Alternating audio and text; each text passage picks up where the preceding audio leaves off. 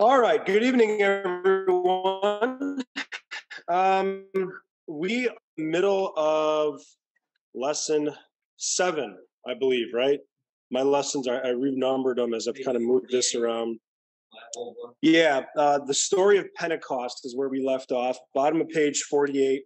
So we are, are moving into the top of page 49 and we're looking at kind of how does all of this work right um, so we're, we're talking in this lesson. We, we started talking last week about the work of the holy spirit and the word that the bible ties to the work of the holy spirit is this word sanctification.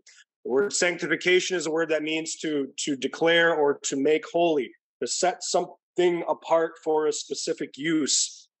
And so um, here it is. The work of the holy spirit is to call us to set us apart for God's use. And to do that, this is the call to faith. Uh, to connect us to Jesus through faith in Him. So, how does this happen, right? A little bit of a diagram there on the top of page 49. First things first, we need to understand that this is what we are being connected to. This is the object of our faith. It is Jesus Christ and the work of his life, his death, his resurrection. Okay. So Jesus' death on the cross paid the debt for all my sin. This is the historical fact. This is the, um, like I said, the object of my faith. That is the done deal. Um, the Holy Spirit takes the message of this, um, this finished, completed work in Jesus Christ, and he he carries it to people. Um, he does this in a number of ways. It comes through this message of what you and I and the Bible calls the gospel. The word gospel is a word that literally means good news. It's through the message of this good news that the Holy Spirit works. Um, this message is shared as it is preached, um, as it is um, uh, spoken, as it is conversed between Christians, uh, from a pastor to a congregation, uh, in a class like this, in a sermon on Sunday morning. Um, the message of the gospel is proclaimed, and the Holy Spirit brings the uh, the good news of that forgiveness that Jesus has won to individual uh, ears and hearts and souls. Um, we're going to learn this in an upcoming lesson. This message is also uh, attached to earthly means um, to physical means, uh, water in Holy Communion, bread and water, water in baptism, and bread and wine in Holy Communion. And we're going to study those sacraments um, in some upcoming lessons. So the Holy Spirit brings the message of that forgiveness that Jesus won for you and me on the cross and through the empty tomb. He brings that message of the gospel to us through the word and through the sacraments. Finally, then, the Holy Spirit uses the gospel message to bring me to faith. Um, it works that faith in my heart. It inspires that trust um, in my life. And, and we talked about this in our Wednesday night class last night. But this is sort of the way that it works uh, just between people, too, right? If I go up to a stranger and I say, hey, trust me, that probably is not going to work, right? Um, but if I look at my kids, if I look at my wife, if I look at my congregation and I say, hey, trust me, um, it, it's it's hopefully something that they are able to do because of I've given them reason to do that, to trust me, to believe me, um, to know that what I'm sharing with them, the comfort, the encouragement that I'm giving to them, is reason for them to trust me. Trust is not something you do, right? Trust is something that another individual inspires in you, right? Uh, one of the other examples we talked about is sort of like falling in love, right? You you can't just tell yourself, convince yourself, um, I'm going to love this other person it's something that needs to be inspired in you by the individual. And so, this is what God does in you. This is what God does for you through the message of the gospel, through this announcement of His forgiveness, His love, His grace that He has for you. It inspires in you, it convinces you, it carries you into the position of trusting, believing, loving Him. We love God. Why? Because He first loved us. It is His love that motivates, that inspires, that invites, that encourages um, us to believe in Him, to love Him, to trust in Him, to have faith in Him. So that even faith is not something that you or I do. It's not a good work that we muster up inside of ourselves. It's something that God does and accomplishes in us through the work of His Holy Spirit by this message of the gospel. So that even faith is not your doing or mine. Even faith is God's gift. It is that which He inspires in us. So that when we talk about a passage that is kind of the theme passage of this class on the front of your binder, um, if you've got one, Ephesians chapter 2, verses 8 and 9, it is by grace we have been saved from beginning to end. Um, it is by grace you have been saved through faith, not by works, including the work of your own believing. Right? Even that is grace. Even that is gift. Even that is God's doing. Um, so that from beginning to end, your salvation, the assurance of your salvation, is not dependent on your good works, is not dependent on your ability to believe, is not dependent on the strength of your faith, is entirely dependent on God's work for you, in you, through you. That is where your assurance comes from. Okay. Um, so I, I think this is kind of a helpful timeline, so to speak. How does this faith, this salvation, how does someone go from being an unbeliever to a believer? Um, living in the darkness apart from Christ, being brought into the light of the Son of God. Um, it is the work of the Holy Spirit to bring you through that. Okay. Um, and some passages there below that that kind of help that. Second Thessalonians, we we already looked at verse 13 at the beginning, right? When we were looking at what is the work of the Holy Spirit. Second Corinthians 2, verse 13 and 14 says, From the beginning, God chose you to be saved through the sanctifying work of the Spirit and through belief in the truth. Okay, how does that happen? Here's where verse 14. We left that one off. We're getting to it now. He called you to this. This would be belief, right? That's that's kind of the preceding noun that it's referencing. How do I become a believer? How do I get this faith? He, the Holy Spirit, called you to this through our gospel. Paul says, We preach the message. We simply preach to you this forgiveness of sins, the love of God in Christ Jesus, and the Holy Spirit worked through that message and he called you to this belief, to this faith, that you might share in the glory of our Lord Jesus Christ. Right? Um, so, this is why I'm constantly talking about how easy it is to share our faith. And I know it's a scary thing and it's an intimidating thing and it's a terrifying thing, but it's not a difficult thing. It's not a hard thing um, Paul says, We preach the message that God gave to us, that he recorded for us here in his word. Here's job. Who does that? He called you to this through our gospel. Um, another passage, Romans 10, verse 17, kind of, kind of says it all. How does this faith happen? Faith comes from hearing the message.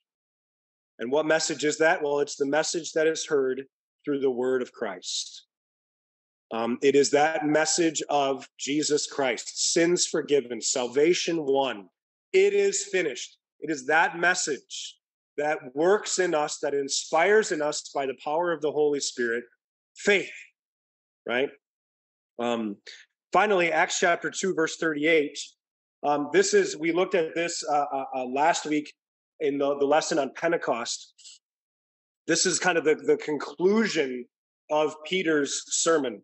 Peter says, Repent and be baptized, every one of you, in the name of Jesus Christ for the forgiveness of your sins, and you will receive the gift of the Holy Spirit.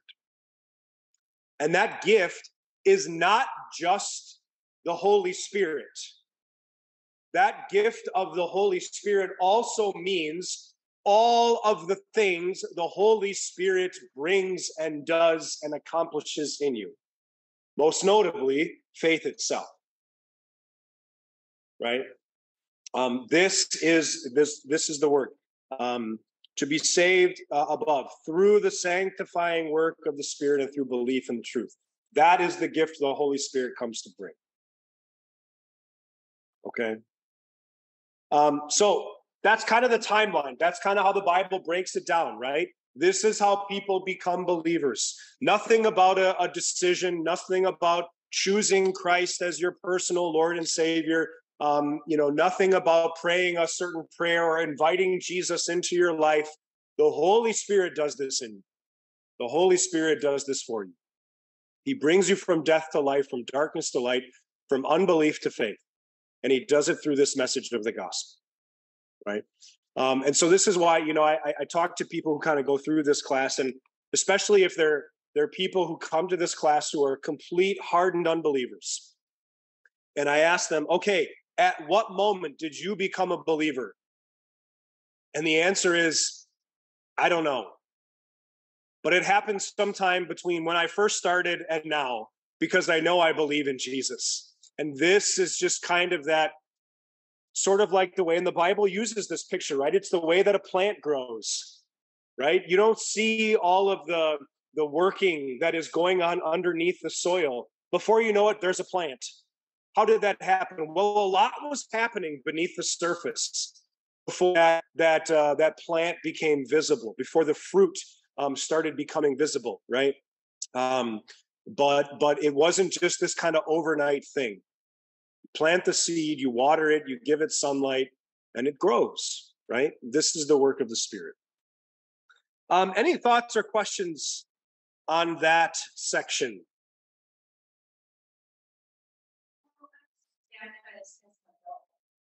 In the church. And um, I always started out with people that went to church and baptized and stayed a Christian for the don't know when it happened. Whether it's just this um, um, no. Mean, at some point we say. Absolutely, absolutely. Um, and and and and my point would be, um, we're going to get to it on on the next page. Um, my point is simply, it isn't my acknowledgement of that faith that then makes me a believer. What I'm saying is, there has to be faith already there for you to even make that confession. So it's sort of like what happens first? Do I do I say something? Do I invite Jesus into my heart? Do I uh, announce some sort of decision and then I become a believer? No. I would say you can't even say those words. You can't even even um, invite Jesus into your heart. You can't even have that desire unless you already have faith, right? Um, and so the passage that we'll, we'll get to on the next page, First Corinthians chapter 12, Paul says it this way No one can say Jesus is Lord except by the Holy Spirit. So if you're saying, I believe that Jesus Christ is my Lord, guess what? You are already a believer, right? Um, confession is an important part. This is why we still every Sunday we confess the Christian creeds and have been for thousands of years, is because to confess that faith is important. But it isn't like, okay, now that I'm confessing, I'm giving God the green light to enter into my life. No, you can't give that green light apart from you already being a believer, right? So it's the Holy Spirit taking up residency in your heart that even allows you. You, you think of the the Psalm. Um, um, is it Psalm 51? The one that we we open um, the, the morning praise, the matin service with, um, Lord, open my lips and my mouth will declare your praise. I, I'm such a dirty, rotten scoundrel that I can't even muster up the strength to sing your praise, Lord. It's it's like it's like I, our puppy that we have right now. She's in that phase where every five seconds she's got something in her mouth that doesn't belong in her mouth. And what do I have to do? I can't just say drop it. I literally have to grab her by the mouth, pry her mouth open, and rip it out. And that's the picture that we have. It's like, Lord, you have to pry my mouth open just so that I can sing your praise. Because on my own, by my very nature, I want nothing to do with you. So if I get to the point of saying, Jesus Christ is my Lord and Savior, guess what? The Holy Spirit has already done his work underneath the surface, behind the scenes, in my heart. I was a Christian before I ever could speak those words, right? You know, I'm gonna have a lot of questions, so people say, well, I was born in a Christian home. I just cried and cried and cried, and I realized I was. Yeah. Sure. Yeah, and I would say, um, you know, for the person who says, um, I don't really know when I became a Christian, um, um, you know, that's that's not a bad thing. But I would say probably in the majority of those cases, um, like for me, I I can never remember a moment a moment in my life when I was not a Christian. Um, I was baptized the day after I was born, and so when people say, "Well, when were you saved?" and I would say, "Well, January nineteenth, nineteen eighty-three." And they would say, "Oh, is that the moment that you invited Jesus into your life?" And I would say, "Well, I was a day old, so probably not." Um, but that was the moment that the Holy Spirit ripped my heart open and made it his dwelling place. Um, that was the day that the, the, the Father, the Son, and the Holy Spirit wrote their name over my life and adopted me into God's family. That was the day I was saved. Um, you see, it's an objective thing. It's a day when when God did something to me, as opposed to the day when I made some promise or declaration to God. Um, because then what happens, and this is what we've been talking about a lot, right? What happens then when you waver in your faith? If the start of your Christian life began at the moment that you made some decision or you prayed some prayer or you made some promise to God, when I start struggling in my faith, then what do I do? I have to go back to that moment and say, well, did I really mean it?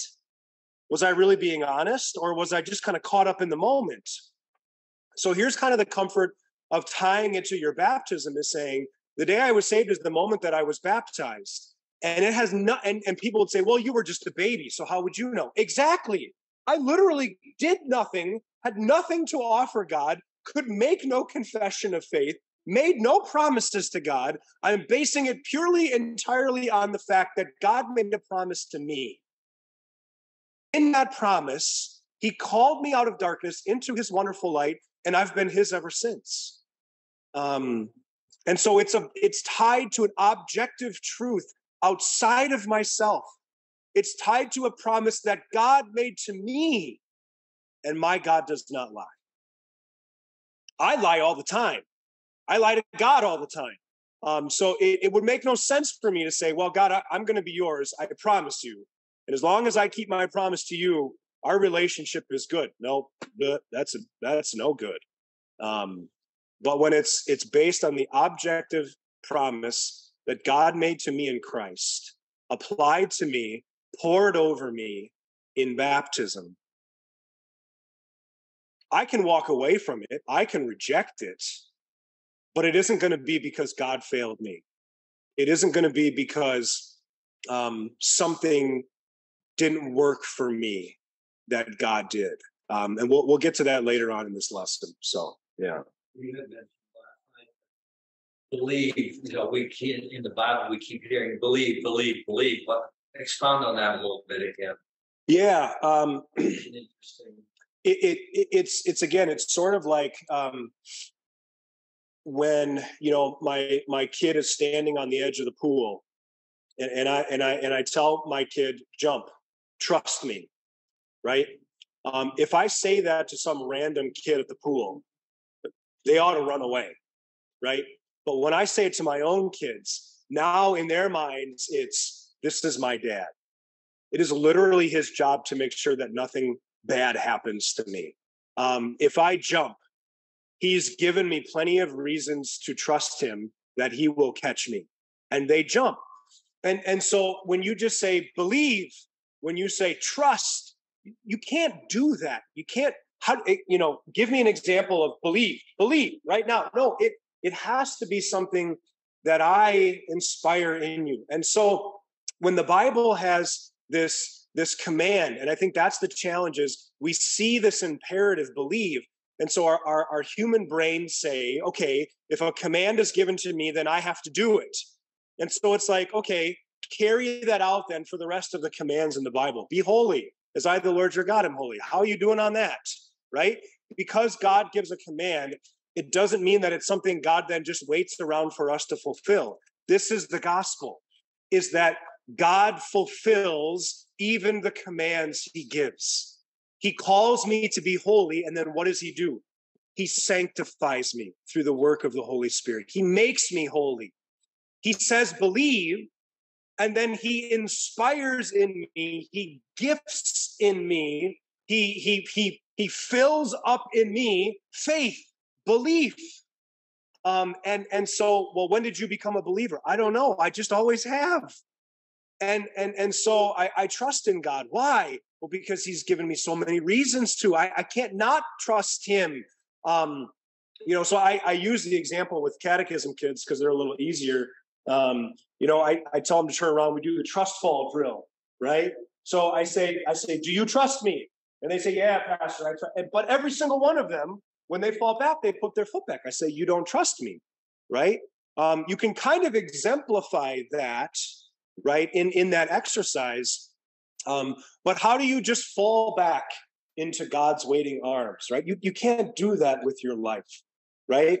So it's the the the word of God has the power to create the very thing it commands.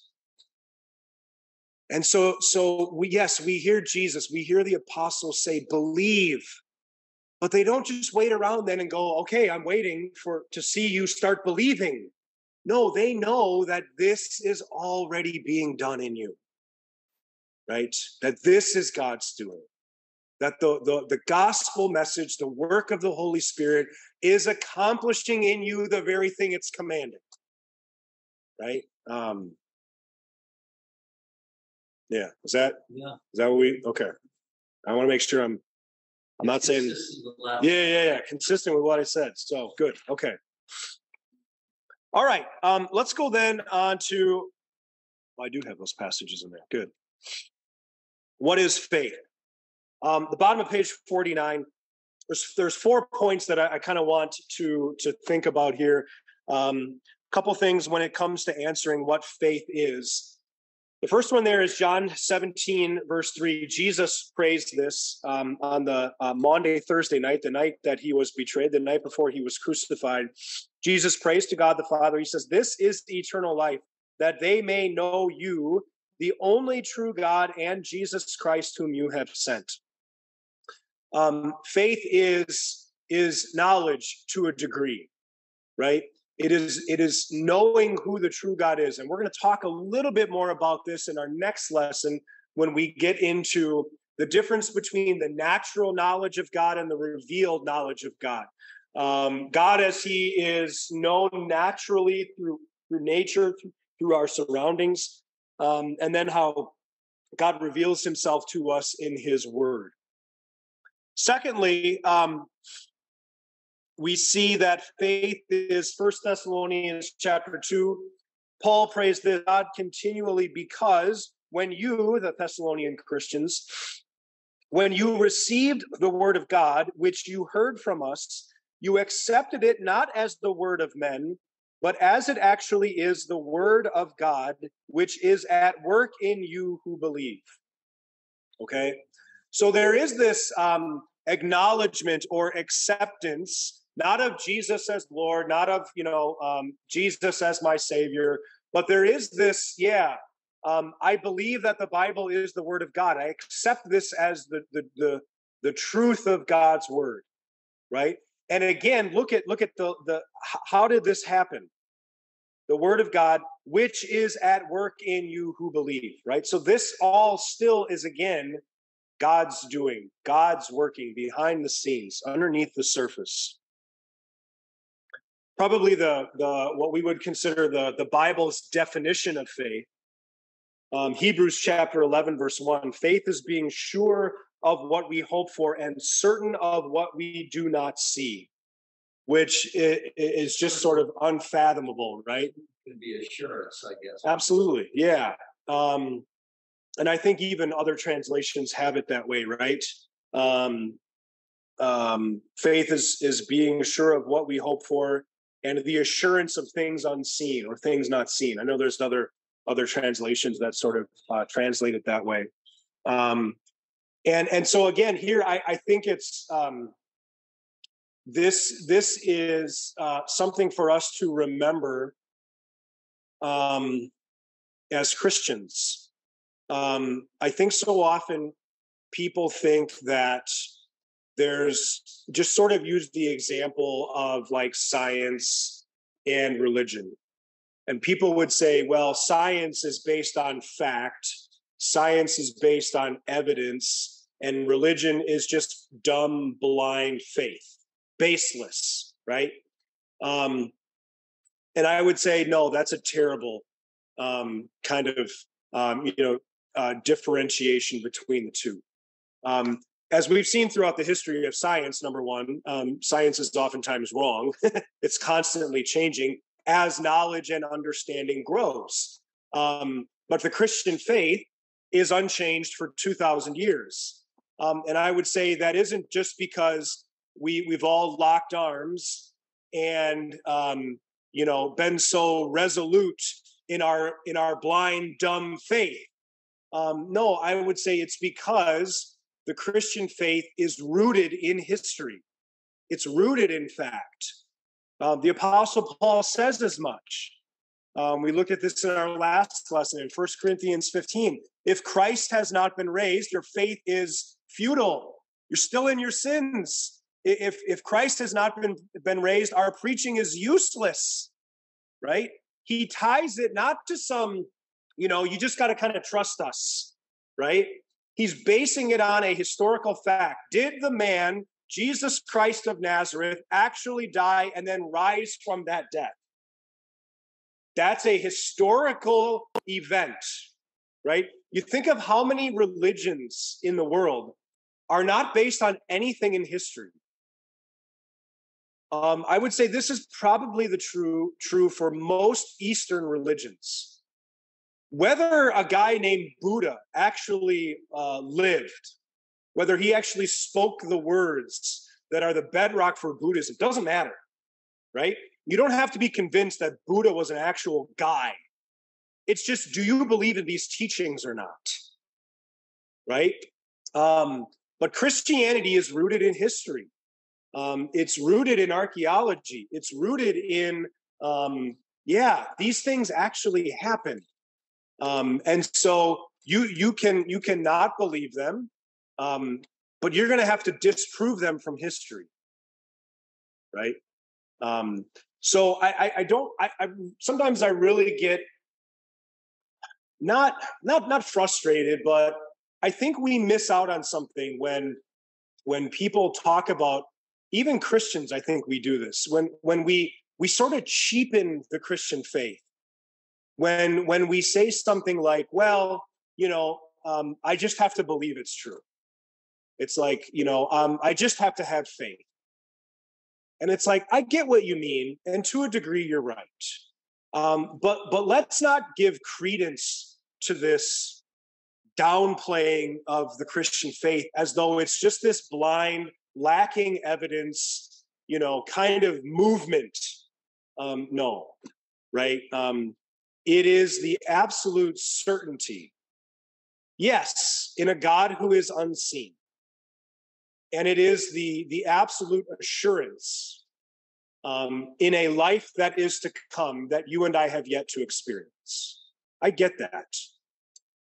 But the foundation of it is was very visible.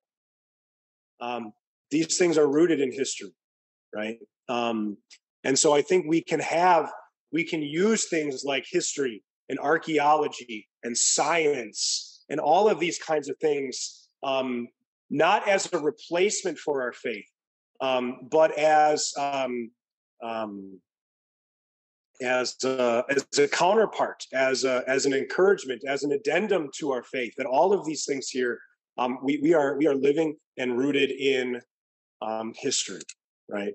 So, okay. So trusting in God, right, and in His promises.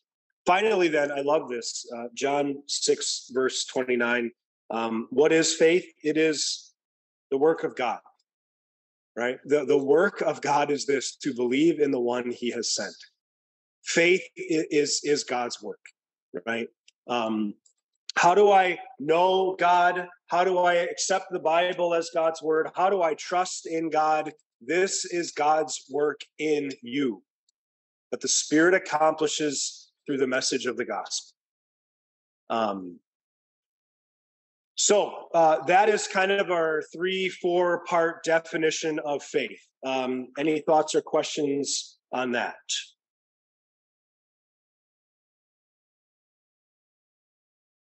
All right, um, turn the top of the next page, page 50. Um, what is and isn't our faith in? This is vitally important because I think um, for some reason we we want to turn faith. We always talk about faith as sort of my faith, our faith, and there's nothing wrong with that. Um, but the onus of faith, again, we we want to, we try to, even if it's unintentional, we try. Excuse me, we try to turn faith into our work, right? Um, and and what i want you to understand and recognize that the emphasis and the onus of faith is not so much on your believing your doing as much as it is in the object of your faith that's what makes or breaks faith right um so if if my kid jumps when i'm standing there in the pool and i don't catch him it isn't going to be because his faith failed him in that moment, right? Um, it's because the object of his faith failed him in that moment, right? Um, he he had he had all the faith in the world. Uh, my youngest son, I don't need to tell him to trust me. That kid, from the moment he put on his floaties, he goes sprinting off the edge and dives into the pool. He's got more faith than I'll ever have. Um, but if I'm not there to catch him, right, then all of that faith does him no good, right? So, you know, the example i I, always kind of use is, uh, you know, we had the the the the Mega Millions, the lot billion dollars, a couple couple weeks ago, um, and you talk to people who were just convinced they were going to win. There, there was not a lick of doubt in their mind. They were so absolutely certain. They had all the faith in the world they were going to win. What good did it do them? The strength, the size, the amount of your faith does you absolutely no good when the object of your faith is garbage. But when the object of your faith is real and firm and solid, when the object of your faith is the resurrected living Lord Jesus Christ, then this is why the Bible can say something like, um, faith as small as a mustard seed can move mountains. It's not because of my faith, it's because of the object. It's because of the, the, the thing in which my faith is put. So, even more important than talking about faith as this inanimate object, we need to know that the sum and substance of faith is the importance of the object in which it's put. So, we need to know and understand what is and what is not my faith in. Okay? So, the first one here Ephesians chapter 2, verse 8 and 9 says, It is by grace you have been saved through faith, and this not from yourselves. It is the gift of God, not by works, so that no one can boast. So the object of my faith is not in my works, right? Um, if I were to ask someone, How do you know that you're going to heaven? if the answer is, well, because I've lived a pretty good life, um, because I, have done enough good things, because I think um, of all the people in the world, I'm probably in kind of the, hopefully, you know, the upper echelon of good people. The object of your faith in that answer is your good works. And Ephesians 2 here says, no, that is not the object of your faith, not by works. That is not the confidence in which you should put your faith. Okay? Hopefully that's an easy one. That's that's one that we all get. I think the next one is is a little more difficult. Again, this is the passage um, uh, that I referenced earlier, First Corinthians chapter 12. No one can say Jesus is Lord except by the Holy Spirit. And Paul writes this to answer the question what comes first, the Holy Spirit or faith? And here Paul says the answer is the Holy Spirit. You cannot confess your faith without the Holy Spirit living within you. No one can say, I'm a Christian. No one can say, I believe in Jesus apart from the Holy Spirit. The Holy Spirit has to be reigning and ruling and dwelling in your heart for your mouth to even be able to say that. But I guess you can say it as a lie, but he's talking here about genuine faith, right? Um,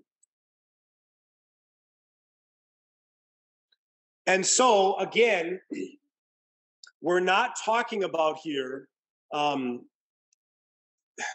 this is a weird way to think about it but i think even some christians they they they don't in, intend this and they don't mean this but in their minds they have it screwed up. If and and I, and I ask this to people every now and then just to make sure we're all on the same page. Um again how do you know that you're going to end up in heaven? And they say well because i believe. Be careful with that. Because the object of your faith in that answer is your faith and it's a weird way when you break it down. What you're essentially saying is the object of my faith is my faith. I have faith in my faith. And and and and that's an easy thing to say when you're having what I call a good faith day. When you have no doubts, when you have no struggles, when you have no worries, but when life and Christian life specifically get hard when the crosses in your life that the Lord places on you are heavy, when the thorn in your flesh pierces deeper and deeper, my faith wavers. Today is, is, a, is not a good faith day, not a, a strong faith day. It's one of those days where I say, Lord Jesus, at the very best, I'm one of those smoldering wicks. I'm one of those bruised reeds, and I don't know how much longer I can keep burning. And if your faith is in your faith, um, then despair is right around the corner.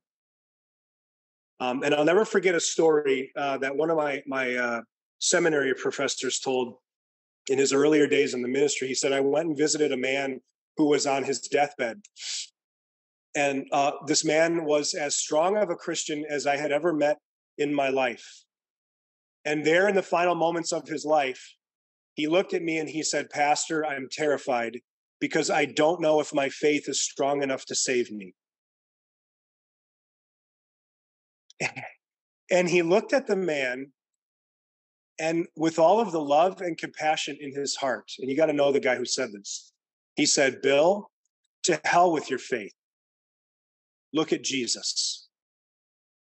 Right? That was a man in that moment, in, in that was a bad faith day. And that was a moment when he said, I don't know that my faith in my faith is really doing it for me. And the pastor said, Good, then get rid of it. Because the object of your faith is not your faith, it's Jesus Christ, right? Um, and so we don't talk about um, faith this way. How do you know you're going to be in heaven? Because I believe. No, um, it, it sounds like a good Christian answer because it sounds like it's the opposite of the first answer. Because I'm not saying I have faith in my good works.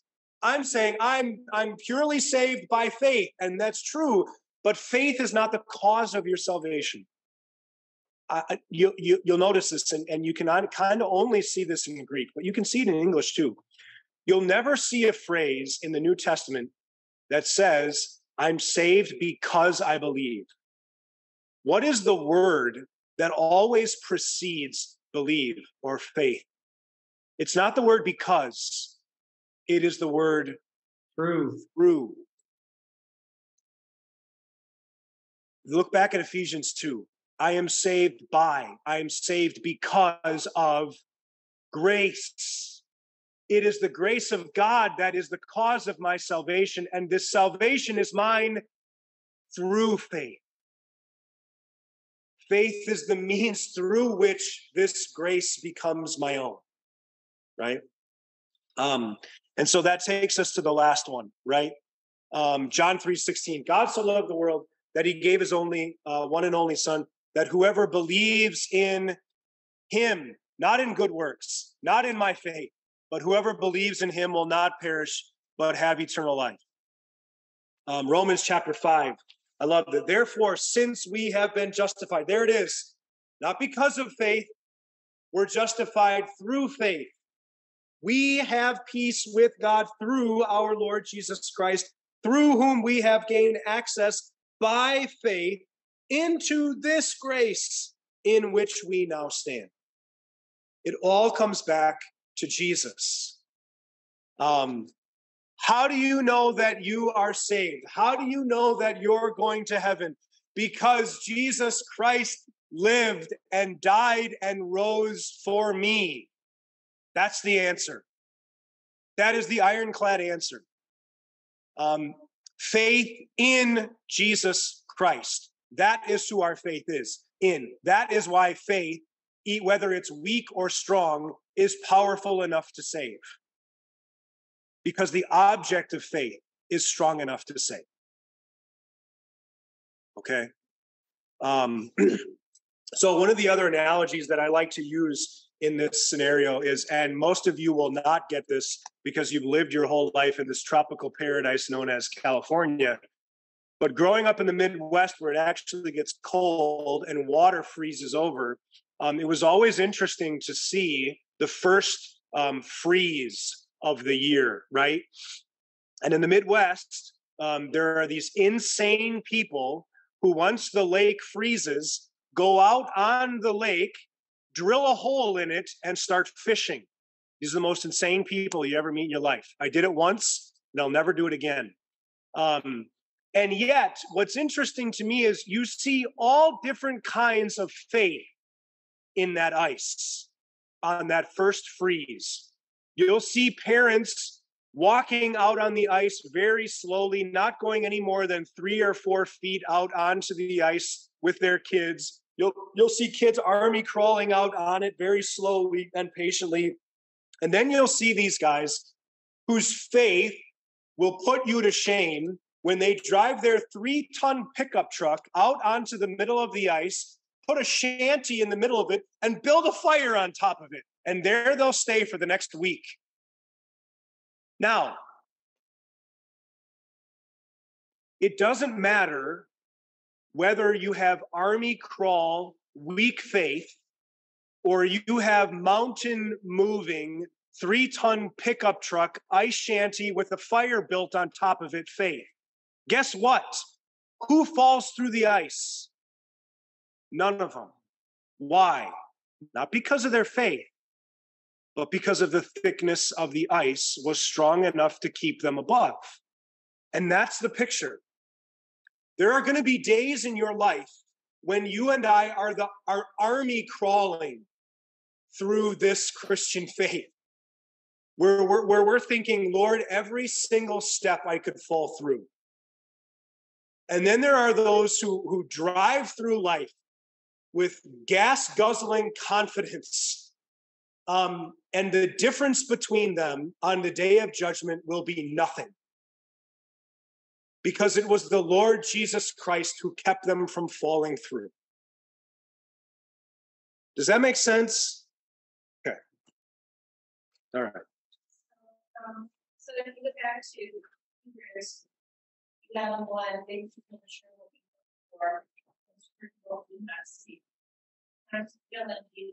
Absolutely. yep. I mean, yeah, you you think back. Are you are you guys hearing her? Okay, Mitzi, did you hear that? Um, Mitzi said so. Going back to Hebrews eleven verse one, um, faith is being sure of what you hope for and certain of what you do not see. She said uh, that's Jesus, right? And the answer to that is yes, um, because think back to uh, uh, John chapter 20. We looked at this back in our lesson on the exaltation of Jesus. What does Jesus say to Thomas? Thomas, you believe because you have seen. Blessed are they who have not seen and yet believe. And there it is, right? To be sure of what you hope for and certain of what you have not seen. Um, Jesus says, blessed, blessed with faith. That, that's what you are. That's who he's talking about. He's talking about you and me, right? For sure. All right, one last section in this lesson so yeah, I don't know if you did it or not, but you can put an X through those first two arrows on page 50. Um, you can draw the little flames on them too if you want, like I did in the PowerPoint. But put a big circle around that third one, right? Um, the last section then is sort of what we began the lesson with. Um, the the the analogy of um, it's my birthday, my friend sends me a package. Who gets the credit? that my friend sent me a birthday present. Well, my friend does, right? He bought it, he mailed it, right? He shipped it, he paid for the postage. It's it's all thanks and praise be to my, my friend who sent me the birthday present. I get the present, I write return to sender on it, I send it back to him. Now whose fault is it that I don't have a birthday present? It's mine, right? This is how the Bible really answers these two questions. Um, sort of why are some saved and not others? Who gets the credit um, and who receives the blame. Um, Ezekiel chapter 33 says this way As surely as I live, declares the sovereign Lord, I take no pleasure in the death of the wicked, but rather that they turn from their ways and live. Turn, turn from your evil ways. Why will you die, O house of Israel? Okay.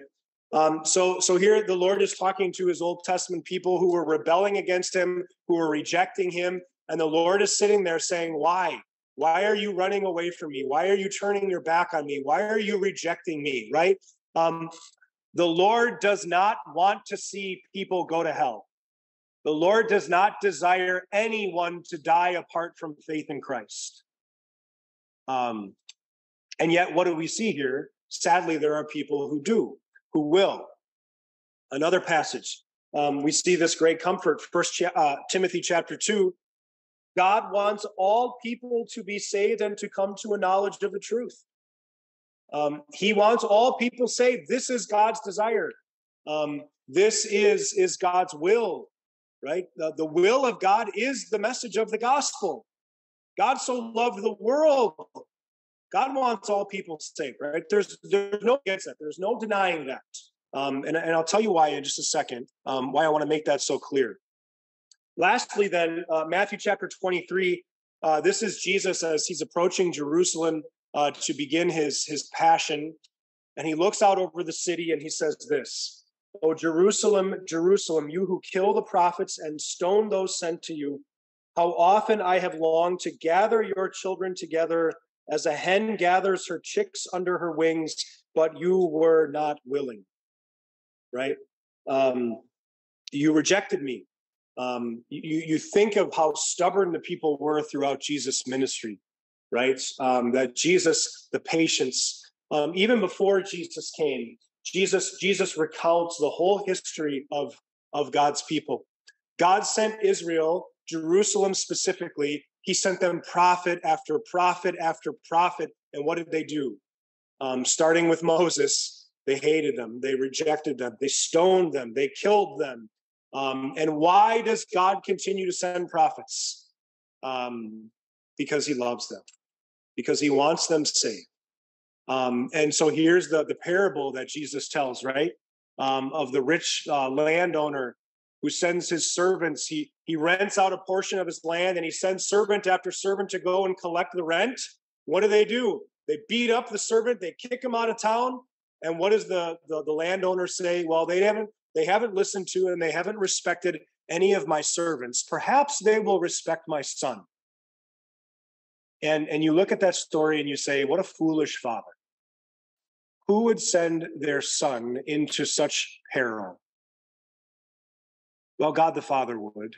Why? Not because he's foolish, but because he's just that gracious, because he's just that loving, that he wants people saved so deeply, so passionately, that he's willing even to give up the life of his own son to accomplish that salvation. There is no denying that God desires the salvation of every last single soul. Um, this sort of goes back into um, when we talked about earlier in this lesson um, the the objective justification. You can go up to any single person you will ever meet in this life and say, "God so loves you that He gave up His only Son for you." God loves you that much, right? Here's why that's important. Um, because there are Christians who answer these questions only half correctly. Um, why are some saved and not others? Um, the answer here to these questions is we need to understand that there are two different questions that the Bible gives two different answers to. But there are Christians who want to answer those like they're one question with one answer. Um, and so, who gets the credit? Whose fault is it? Um, the Bible says if someone is saved, who gets all of the credit? If my friend sends me the package, who gets all of the credit? Not me, not the one who received the gift, not the one who gets to open and enjoy the present. Um, I don't pat myself on the back because I had a birthday. I write a thank you card to the friend who did all the work in giving me the gift. God gets all of the credit when uh, a person is saved, right? Um, Reformed Christians agree with that. They say absolutely. Um, um, to God be the glory, right? Um, soli Deo Gloria, right? One of those Latin phrases. To, to God alone be the glory. If a person is saved, um, it is it is all all all God's doing. Arminianism is sort of a, a catch-all word for um, a bunch of bunch of different kinds of Christians, whether you, you refer to non-denominational, Baptist, Methodist, um, maybe even to a degree Pentecostal. Um, none of them would say as much um, that I get the credit for my salvation. But again, how do you answer that question? Why are you saved? When were you saved? The answer still comes back to me.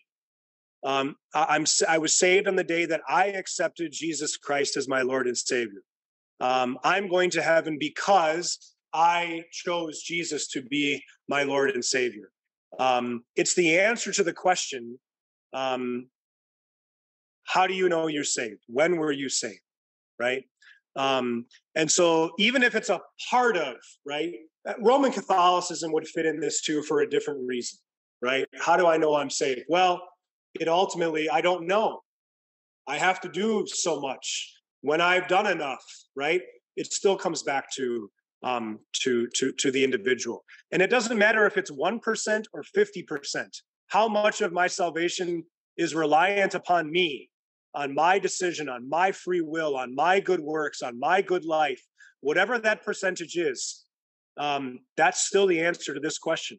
If God does not get all of the credit, all of the glory, all of the honor, all of the praise, then then my salvation still rests in my sinful, broken hands. Right? Flip side of that, okay, well, then whose fault is it when someone isn't saved? Um, the Bible, again, in those passages that we just read, you were not willing. Jesus says, um, Why will you die, O house of Israel? Right? Um, the Bible makes it very clear that if someone is not saved, it is not because God didn't do enough to save them. It is not because God did not have the desire to save them.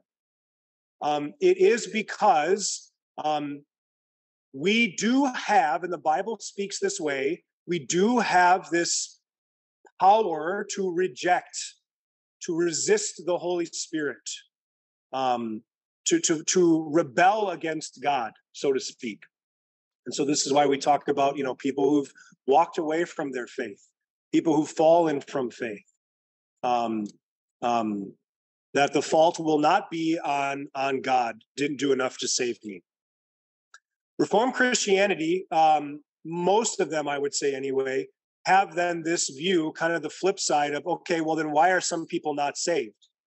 Their answer will be because God did not want them saved. Um, God chose some to be saved and some to be damned, and there's nothing you can do about it. Um, and it's like, yeah, but go back to these passages again. What God wants all people, not just the elect. God wants all people to be saved. God so loved the world, not just the believers. Um, so, so here it is. Um, uh, the Reformed Christian would say, um, if a person is not saved, it is because God did not want them saved. Um, and and so again, you you've got two questions that they want to give the same answer to. On the flip side, here the Arminians have the answer right, right? So the Reformed Christians have the first answer right. Who gets the credit? They say God. Yes, that's right. The flip answer is uh, we would say that that the the Arminian, the non-denominational, why is someone not saved? They would say, well, um, because the the person rejected Christ, um, because they um, they they they were not believers. They did not have faith, um, and so I, I just bring this up because I think I want us to understand that this is a common question that people ask, and as tempting as it is to give one answer to those two questions. Why are some saved and not others? The bible treats them as two very different questions that have two very different answers. Um, and we and we need to understand and treat them accordingly okay? It's it's easier to just provide one answer to both of them um, but in doing so we say something that the bible does not say in one or the other okay? Yeah mitzi Calvinists say God is sovereign. Yep. And sovereign. Yep. Absolutely. Yep. And um, but I would say, um, and, I, we've talked about this a little bit. Um, if if if you were to, and you can do this, um, I think if you were to go through every single kind of branch of Christianity, you, you could pick out what is the trait of God, the characteristic of God that is kind of most highly held, right? And and I think for yeah, you're right. You hit the nail on the head. Um, with Calvinism, with Reformed Christianity, it is the sovereignty of God. He is all powerful. And therefore, all of our doctrine, all of our theology has to fit within that prism. And therefore, if you look at it and say, well, we know not everyone's going to heaven, true, very biblical, right? Then how do you explain that if God is all powerful? Well, the only logical answer then must be, well, because God didn't want them saved. Um, for Roman Catholics, I, I would say probably this is just a guess, but I would say what is the most probably common or most highly held trait or characteristic of God? I think it would be that God is just, that God's justice will be served. And I think part of that's what terrified Luther. Um, and and and not that that's a bad trait for God to have. He says as much that He is just. Not that it is bad to say that God is sovereign. He says as much, right? I think as Lutherans, we would say, um, what is the trait or characteristic that we hide mo- hold most highly when it comes to God? It is that God is gracious. Um, and and it is in that that we see what the salvation of lost souls, the salvation of sinners. But it does not mean it does not then run up contrary to the fact that apart from faith, there is no salvation. Apart from faith in Christ, there is no salvation. Um, and so we see in the passages, I've just shared a couple of them with you here, that we do see, and, and I recognize that, you know, it sounds, it sounds like it can't be both. The Bible says it's not up to you to make a decision to choose Jesus, that faith is not your work.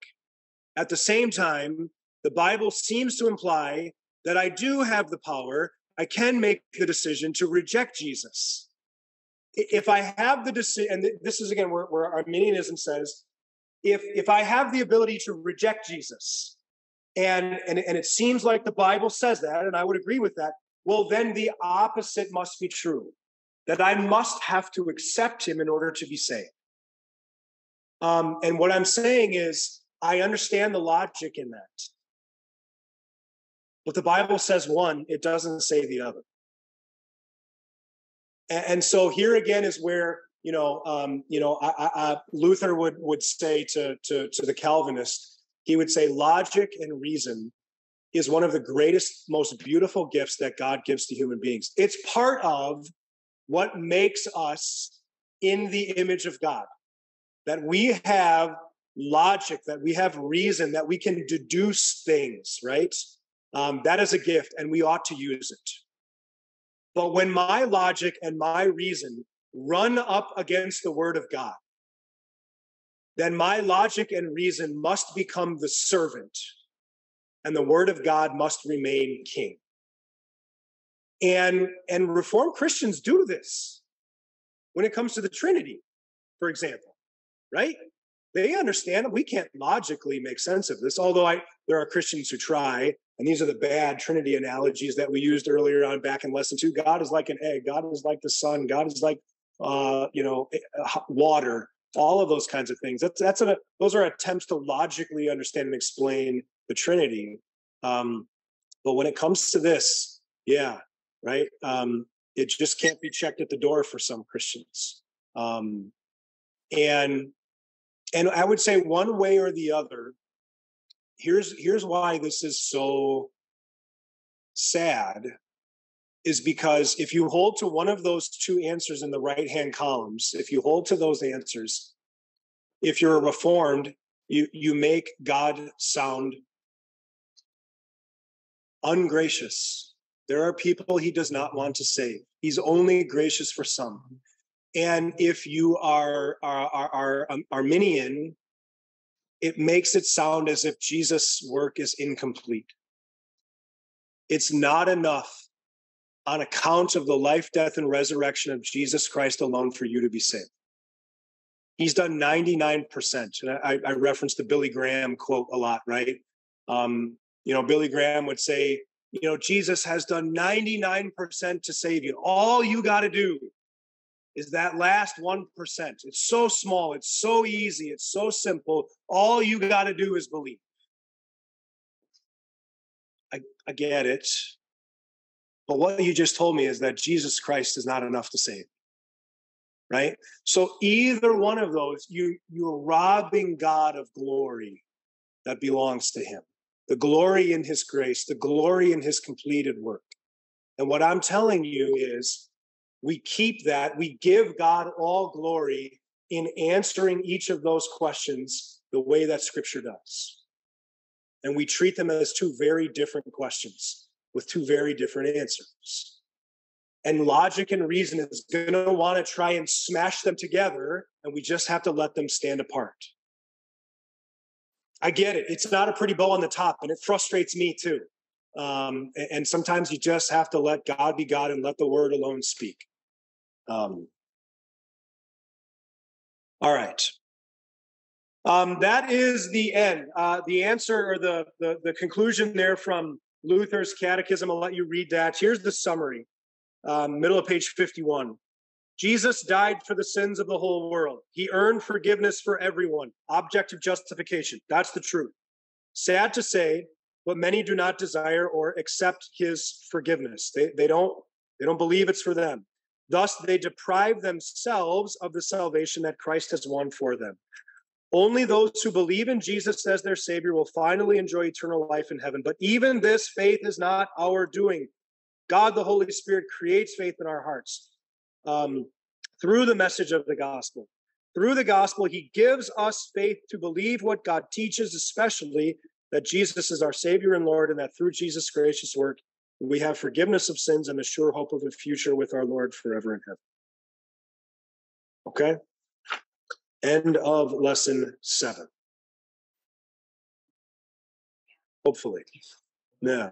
Good. Yeah. Peter just said, sure is comforting. Um, happy to hear it. So that's the point. Years ago, I said that.